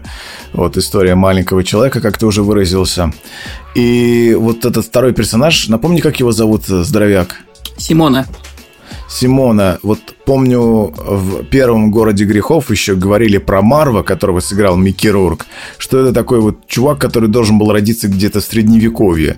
И вот местный Симона, э, он э, вот точно такой же чел, который вот как будто, я не знаю, откуда ты там из, э, из каменного века просто, блядь, пришел, э, ему что-то нужно, он берет. Ему настолько насрать на все. Он просто огромный и очень сильный, и никто не может никак ему противостоять. А вот как раз, как раз главный герой Марчелло, он э, ну, представляет как раз вот, э, не знаю, почему я говорю доставщина, это мне немножко идиота напомнил. Это человек, который вообще вот вроде бы добрый, да, он чистый, светлый, но при этом из-за того, что он на все говорит да, и вот, в принципе, не противостоит окружению, э, происходят нехорошие вещи, и он попадает э, в дикие неприятности. Ну и, конечно, да, у меня прям реально были моменты, когда я говорю, блин, какой же ты идиот, зачем ты так делаешь, не надо так делать. Э, такие были эмоции. Ну, там иногда вынуждены как бы... Иногда, иногда конечно, да. сказать. Как, опять же, когда, когда такой громила тебе противостоит, э, просто берет за шкибон и тащит на, условно, там, на дело. Попробуй чего-нибудь против, противопоставь такому. Ну, он сам вот. как ребенок. Мне кажется, там э, параллели с животными тоже можно легко найти. Опять же, вот э, те две собаки, которые получили приз, Док и Чихуахуа, большая и маленькая собака, в чем-то у меня как бы параллели проходят между вот, э, опять же, этим Симона и Марчелло мелким и здоровым э, громилой. Вот. Но я думаю, это что... было в самом начале. Да, да, да. Это в самом начале он мыл большую собаку, и камера, пере... и она типа огрызалась, она гавкала на него постоянно. Да, и да, перевели да. кадр на маленького Чихуахуа, и он с такими добрыми глазками моргал, смотрел и не понимал, что происходит. Я не знаю, на самом деле оправданий тому, что делает Марчелло, нет. Вот. Если ему нужно, ну, ему все, что нужно в фильме, это чтобы его любили окружающие и относились к нему на равных. Он эти слова постоянно повторяет, но угу. чтобы быть таким, чтобы быть таким, нужно научиться говорить нет, ну, там, не только себе, но и людям, которые попросту ну, манипулируют тобой. То есть этот Симона никогда не был его другом. Он, наоборот, его только использовал там в своих корыстных целях. Да я, я говорю, знаю, как конечно. бы друзья, потому что предыстория их дружбы совсем непонятна. Они э, просто Симона появляется и э, начинается... Он просто ему кокаин дает. Да, да, да. да, да начинается какой-то вот э, экшен типа того. Вот. Ну, я не знаю, вот все, что я для себя подметил, что если бы этого человека поместили в любой благополучный район Италии, он был бы прекрасным гражданином, растил бы своих детей, занимался любимым делом, и все у него было нормально. Да, здесь просто настолько он ведомый, что не может реально отказаться от такого. И там момент, когда он потакает этому Симоне, когда из-за него там он попадает в передряги. Так что, вода, вы уже все сказали. Я только хочу отправить восторженный привет Марчелло Фонте. Актерская игра реально на высшем уровне. И да, при том, что тогда... он не актер, на самом деле. Тогда... Его там э, нашли где-то непонятно где. Я точно не знаю эту историю, но знаю, видел неоднократно статьи про то, что когда этот фильм выходил, э, главную как бы э, мужскую роль, ну, ветку за главную мужскую роль получил как бы не актер, не профессиональный актер. Просто да. подошел по типажу и э, очень удачно вложился в эту роль, как мне кажется. Да. Ну и о том, что среда влияет на человека. Юра правильно сказал, что будь э, персонаж Марчелло в каком-то другом месте, более или менее благополучно, совершенно другая история была бы. Вот. Так, ну что тогда пойдем дальше. Так, у меня фильм «Дело Калини», тоже немецкий фильм, как и «Воздушный шар». Вот. Рассказать, рассказать подробно про этот фильм не получится, потому что тогда в любом случае будет спойлер. Я просто попытаюсь рассказать первую часть кратенько. Вот. Ну и в первой половине нас ждет жизнь новичка-адвоката, на которого все смотрят свысока. Там будет несколько шуток касательно того, что он там в мантии ходит, когда это не нужно. Вот. Все над ним подшучивают. Ну и он получает дело, который, наверное, станет делом всей его жизни. Ну и вот это его первое дело. И дело об убийстве. Об убийстве, у которого нет никакого мотива, и именно этот вопрос ему придется разгадывать. Э, придется разгадывать Каспару Лайнину. Да, вот так его зовут. И я хотел бы отметить одну такую жизненную, наверное, вещь, которую все заметили, что в наше время очень мало людей, которые находятся на своем месте. Это прям такая проблема 21 века, проблема найти себя. И вот э, я имею в виду профессионалов своего дела, людей, которые бы не просиживали просто там 8 часов на работе условно и на отвали тебе не помогали, не исполняли бы так свои обязанности, а на которых можно вот было бы положиться и которые шли бы до конца в любом деле. И вот таким человеком является Каспар, он берется за это трудное дело, у которого абсолютно нет мотива, это, как я уже сказал, да, дело об убийстве. Просто в один момент человек зашел в комнату и убил другого человека. Вышел и просто сдался полиции. И абсолютно никак не разговаривает и не контактирует с адвокатом. Я сразу же хочу предостеречь людей, которые привыкли смотреть детектив, ну, я не знаю, так, столика интриги, чтобы эта интрига их держала. Здесь, к сожалению, это не получится, потому что первый час повествования очень сильно замедлено, и оно больше рассказывает о самом Каспаре, о его жизни. Нас больше знакомят с его переживаниями, потому что это дело, как там как, как это вы узнаете там буквально на пятой, на десятой минуте фильма, оно для него станет личным.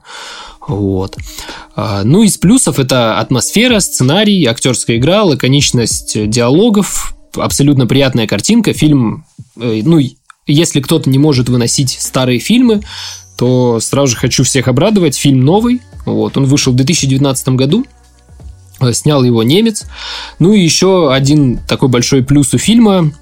Э, можно посмотреть за судебной системой э, Германии. Там как раз очень много сцен будет снят в суде, так как Каспар будет защищать своего подопечного. Ну, из минусов, наверное, все-таки не бывает фильмов без минусов, как и всего.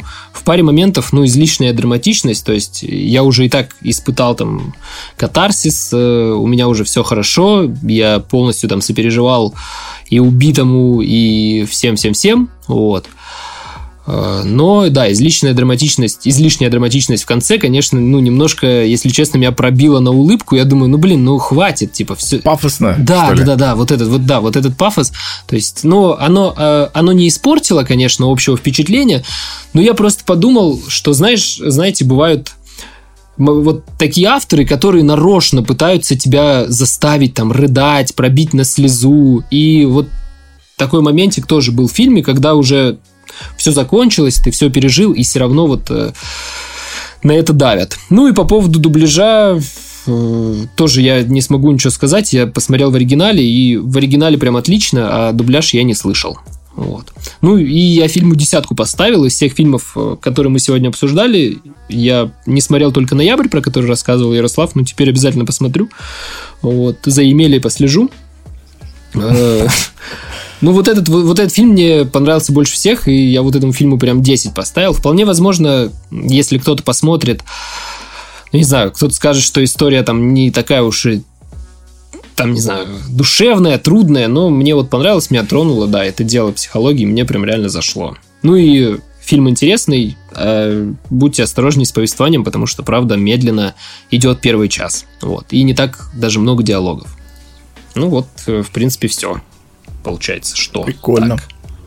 Дело Калини называется. 2019 года фильм, то есть прям свежак вообще. Вышел в прошлом году, я не знаю, по-моему, кстати, если у вас есть подписка на Кинопоиск, его можно посмотреть. А если нет, то его там точно можно купить. Ну, а если вы такими делами не занимаетесь, то его точно можно скачать. Догмана я, кстати, смотрел тоже на Кинопоиске, потому что я увидел ну, на трекере какой-то иногда их, такой, типа, 640p, вы чё, бля? Вы офигели, что ли? 645. А там еще не было с русской, с русскими субтитрами. Там, знаешь, там, там были субтитры к, к итальянскому, французскому. Какие-то я фильмы смотрел а, с английскими а, ну, субтитрами, тогда, я даже не помню, какими. А, понял. То есть понял. уже тут был такой выбор, я, ну, я ничего не искал. Понятно, понял. Ну да, интересно, интересно взглянуть будет, э, раз уже десятка, прям любопытно стало. Ну, вы, ну, вы, вы, вы не завышайте ожидания. Правда, я, я просто от этого фильма вообще ничего ну, не ожидал. Детектив хороший, да? Да, это детектив, ну и даже можно сказать триллер. Вот. И драма, и, и, и драма будет в конце. Ну, потому что, знаете, когда вам в начале фильма показывают, что кто-то просто кого-то убивает, и, и вы первый час вообще не понимаете, типа, почему это произошло, и убийца типа просто молчит, ему вообще плевать на то, что происходит. Вот. Ну, у вас есть такие вопросы, какая-то интрига. А, а потом уже, наверное, зависит э, от того, устроит вас развязка или нет. Вот. Но меня эта тема просто заботит. А вот я сейчас зашел, и тут нет подписки на дело Калини. Да, нет. Ну, Тут уже не, закончилось а. еще Догмана, можно посмотреть. А Калини от 9 рублей, но это тумач. Согласен, да. Не, ну, не, не рекомендую. Ну, еще, знаете, там, там поднимается проблема. В общем, сейчас попытаюсь объяснить. Там адвокат турок, вот. И как бы в Германии на этот, ну, это, это немного весело. Это как у нас, знаете, там, условно, люди из Узбекистана, которые приезжают, они становятся адвокатами. Хабиб адвокат. Ну, так, я про, про, про, про Хабиба не буду ничего говорить. Что там подмывается на фоне. Ну, и там, и, и там реально очень крутая актерская игра вот Элиаса Эмбарика, я его реально видел там первый раз, и очень классная актерская игра э, Хайнера Лаутербаха, там это обвинитель, то есть там, который не, который не прокурор, а который исполняет роль обвинителя от семьи пострадавших, и адвокат. И вот у них ближе к концу фильма, ну, как вы уже, наверное, можете подумать, будут очень крутые диалоги, перепалки, и поэтому, блин, обязательно посмотрите в оригинале, потому что а, а, один из них очень добрый такой, типа, рвущийся ко всему человек, а другой э, типичный уже все повидавший дядя, который просто хочет, чтобы дело побыстрее закончилось, и он получил свои деньги. Круто. То есть такое. Ну что, раз на фоне там Макс закончил подмываться, yeah. может, расскажешь про офицера и шпиона, которого мы вместе смотрели. Из тазика. Да, давайте. Ну, во времена которых подмывали сей из тазика. Так, э, офицер и шпион это наша, наверное, последняя на сегодня кинолента. Да? Фильм, который, э, опять же, в прошлом году был в Каннах и бла-бла-бла-бла-бла-бла. Э, в Каннах же он был, правильно?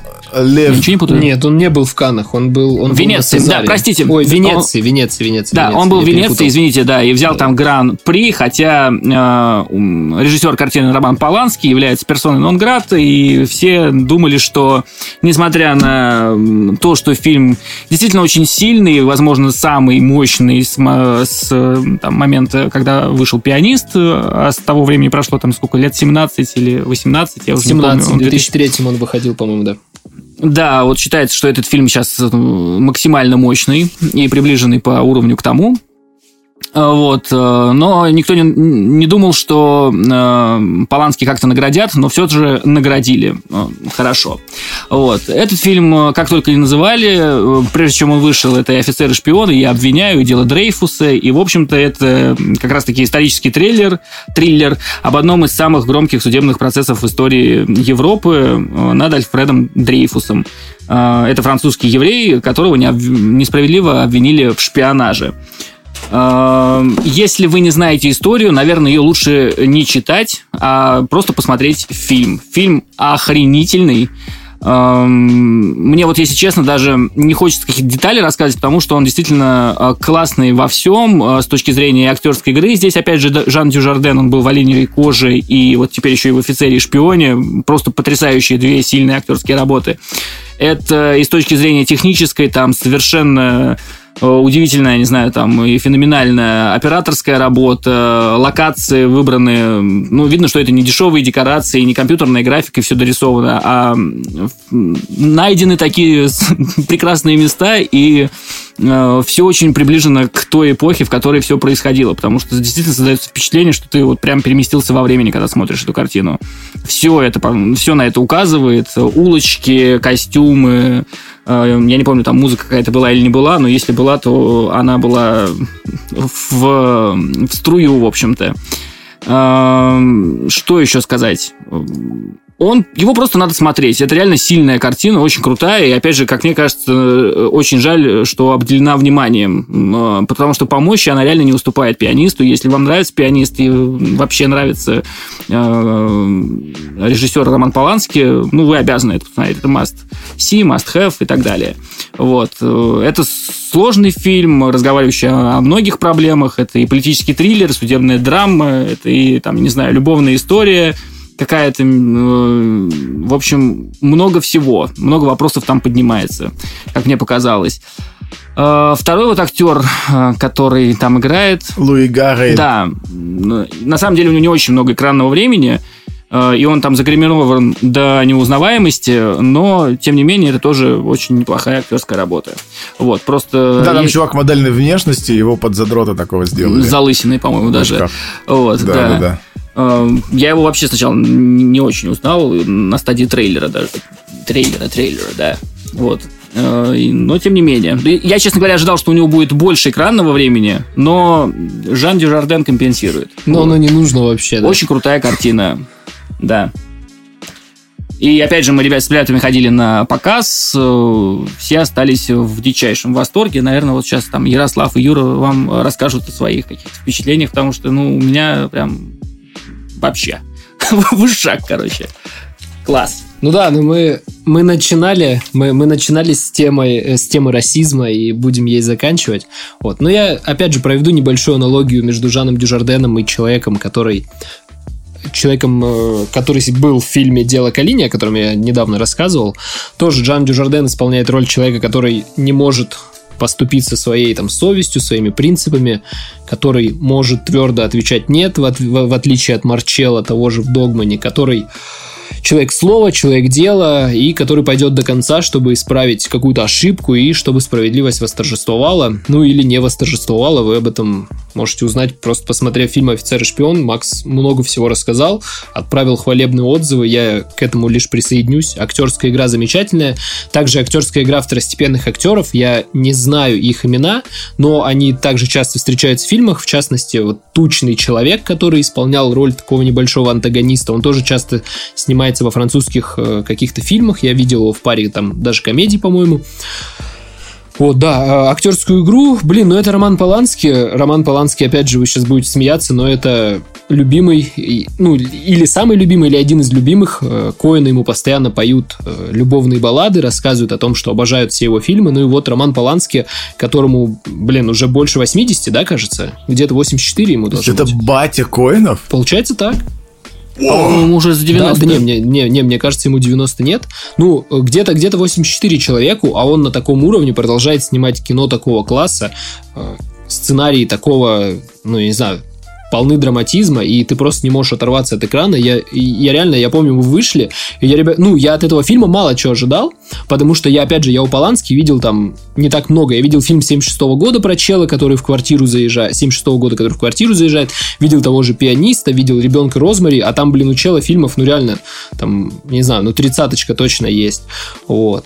И я многого от этого фильма не ожидал, мы вышли, и Ярослав сказал такую, типа, вещь, что мне вообще не было скучно, я не смотрел, не заметил, как оно пролетело, и вот я хотел то же самое сказать, что фильм он, он, он идет немало, он идет много, но вы на одном дыхании смотрите, эта история вас полностью поглощает, вы полностью оказываетесь в этой Франции 19 века, которая, опять же, блин, низкий поклон всем людям, художникам, постановщикам, режиссеру и всем прочим, кто работал над тем, как выглядит картинка и кто работал над достоверностью этой эпохи, потому что меня вообще умаслить нетрудно, мне достаточно показать конец 19 века, начало 20 или просто 19 век, и я уже в экстазе валяюсь. И вот как раз это появляется на экране. То же самое с Жаном Дюжарденом. Обожаю этого актера, низким поклон. Смотрю там и комедии с ним, и в этом фильме он просто в очередной раз раскрывается как гений, играет э, роль, я уже сказал, какого человека. Ну и Луи Гарель, если честно, я не очень знаком с этим человеком, но выглядит он, конечно, э, так себе в фильме, и ты ему можешь только посочувствовать, и в очередной раз сталкиваешься с этой проблемой, как э, когда-то какую-то ячейку общества. Ну, я думаю, что к людям еврейской национальности до сих пор у многих есть какие-то вопросы и какие-то предвзятые отношения. Так и да. Да, вот. А, ну и да, все, я закончу. Сейчас Ярослав как-нибудь лаконично подведет итог, но обязательно посмотрите «Офицер и шпион» из всего того списка, который мы сегодня перечисляли. Если блин, у вас дойдут руки до офицера и шпиона, я уверен, что вы не пожалеете и поставите очень высокий балл. Но если вы не феминистка, которая презирает Романа Полански. Вот. Ну и если вы не Эдель Нель, которая покидает зал во время того, как его награждают на Сезаре. Вот, одно из двух.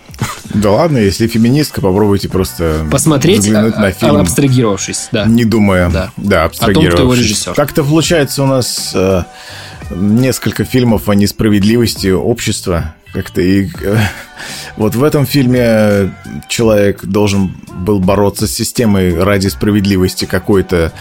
И, например, ну, в виновном немножко человеку пришлось выходить за рамки своих полномочий. И вот точно так же было еще и в Мистериуме журнала 64. Господи, какое же ужасное название. Там тоже, там тоже, ну, они глубоко копнули, и начинается твориться всякая, всякая фигня. Не будем спойлерить, но тем не менее. Э, поэтому, да, действительно интересно, интересно да, наблюдать ужасно. за этим. И, конечно же, да. Что сказать, мы три девятки поставили. Ну, что, вообще, это прям как бы BDS approval. Это самый крепкий фильм среди всех сегодняшних, сегодняшних. Настолько, что, наверное, он, наверное, самый известный. Э, ну, и что не значит, что вы его не пропустили, а он точно стоит того, чтобы заценить. Как-то так. Вот наша десяточка. Это не самый популярный фильм. Мы, кстати, получили... Эм... Мы как вообще решили сделать? Мы взяли список из интернета, начали какие-то фильмы набирать. Вот этот там на камнах номинировался, а вот этот на MDB имеет хорошую оценку, и этот из этого топа и собрали такой вот список. И на самом деле прохаживались по нему э, на протяжении всей вот этой недели, и ну, мы даже не знали, все ли нам понравится. Мне, кстати, все понравилось. То есть сначала у меня были расстройства по поводу каких-то фильмов. То есть я там пару раз 7 баллов поставил, думал, блин, ну неужели ничего годного не будет? А потом, потом, потом было. И я точно не потратил время зря. Надеюсь, что и вы прослушивая этот подкаст. Спасибо всем, кто нас слушал. Э, обращайтесь к нам за рекомендациями. Мы что-нибудь интересное подготовим на следующий раз. Поскольку с релизами не очень ярко, хотя там какой-то какой фильм выходил на Netflix. Но мы повременим, наверное, что-нибудь... Спайка Ли фильм выходил. Да, да, Спайка у Спайка Ли, Ли выходил. У угу. Спайка Ли. «Пятеро одной крови». Фильм «Пятеро одной крови», да. И хороший у него рейтинг, э, так что стоит Еще посмотреть. бы сейчас такая тема. Вообще актуалочка. Ну, как-то все начали да. переходить на стриминг-сервисы. Вот на Netflix еще будет выпускать фильм в октябре Дэвид Финчер. Ух все чаще и чаще. Там Скорсезе что-то готовит, и тоже оно будет через стриминг-сервисы выпускаться. Ну, как-то все прям серьезно. Так у Скорсезе уже было. Скорсезе понравилось просто, Еще походу, будет. конечно. Да он там денег, наверное, столько, да. блин, набрал. Да, да, да. Я могу три часа показать, блин, резиновый режек, класс, блин. Молодой, сутулый идет. Ладно, спасибо всем, кто нас слушал. До новых встреч. Эм, счастья, радости, берегите себя. Пока-пока. Пока. Пока.